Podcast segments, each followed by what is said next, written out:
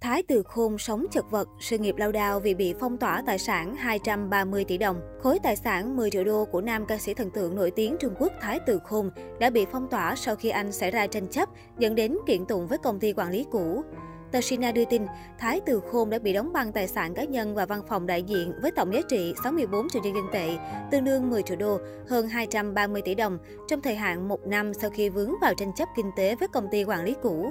Cụ thể, nam ca sĩ trẻ vướng vào tranh chấp lợi ích kinh tế liên quan đến bản quyền album Me và Yon với công ty truyền thông văn hóa thế kỷ Idol Bắc Kinh, truyền thông văn hóa thế kỷ Idol Thiên Tân. Hai đơn vị này đã đệ đơn yêu cầu tòa án phong tỏa tài sản của Thái Từ Khôn và được chấp thuận. Do vậy, hiện tại, nam nghệ sĩ sinh năm 1998 không thể sử dụng nguồn tiền nói trên để hoạt động nghệ thuật hay tiêu dùng cá nhân. Thông tin này lập tức trở thành tâm điểm của truyền thông hoa ngữ, bởi Thái Từ Khôn hiện là một trong những tên tuổi có sức ảnh hưởng tại showbiz Trung Quốc. Tại các quốc gia lân cận như Việt Nam, anh cũng có một lượng người hâm mộ đông đảo. Theo Suhu, hai công ty đâm đơn kiện Thái Từ Khôn là công ty quản lý nam nghệ sĩ trong thời gian anh hoạt động dưới tư cách thành viên nhóm Nine nhóm nhạc được sản sinh từ chương trình tìm kiếm thần tượng Idol Producer từ năm 2018. Sau một năm hợp tác, nhóm Nine tan rã và Thái Từ Khôn hoạt động riêng biệt.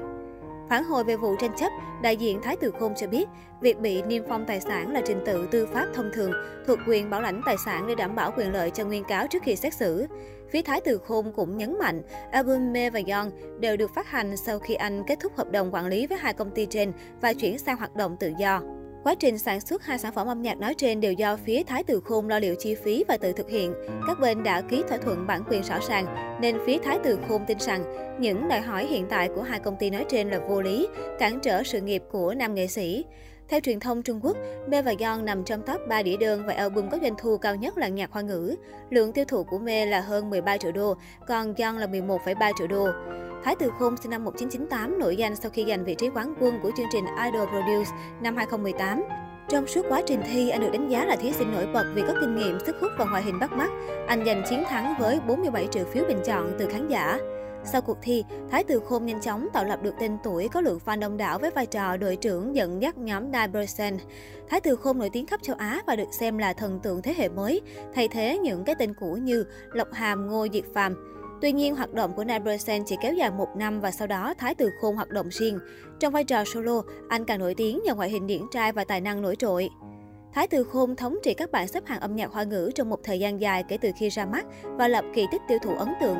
MV cá nhân đầu tiên của Thái Từ Khôn Full Up đạt hơn 10 triệu lượt chia sẻ. Album Young có doanh thu cao ngất ngưỡng với hơn 9,4 triệu đô.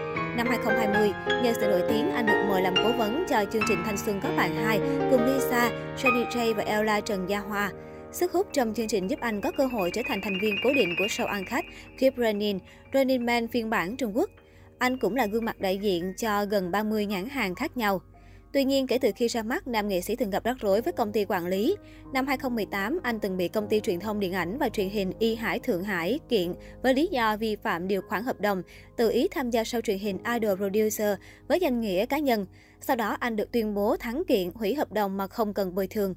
Tháng 12 năm 2021, công ty quản lý của Thái Từ Khôn bị Cục Văn hóa và Du lịch Bắc Kinh phạt vì tổ chức chương trình ca nhạc thương mại trái phép. Nam nghệ sĩ bị cảnh cáo vì phát hành album theo kiểu nhỏ giọt, gây ảnh hưởng đến quyền lợi người tiêu dùng. Tờ Sohu và Sina nhận định, động thái đóng băng tài sản Thái Từ Khôn của hai công ty quản lý cũ đang gây trở ngại cho nam nghệ sĩ. Hiện Thái Từ Khôn không thể rút hay cầm cố tài sản trong một năm. Điều này khiến nam nghệ sĩ đứng trước nguy cơ bị cản trở phát triển sự nghiệp trước mắt và lâu dài. Ngoài ra, vụ kiện với công ty quản lý cũ có thể khiến giọng ca 24 tuổi gặp khó khăn trong việc duy trì vai trò của mình trong đời sống âm nhạc vì thiếu nguồn lực tài chính. Trên nhiều diễn đàn âm nhạc, khán giả bày tỏ sự cảm thông với Thái Từ Khôn và đòi công lý cho anh. Vụ kiện dường như không ảnh hưởng tới hình ảnh của nam ca sĩ hay tình cảm của fan dành cho anh.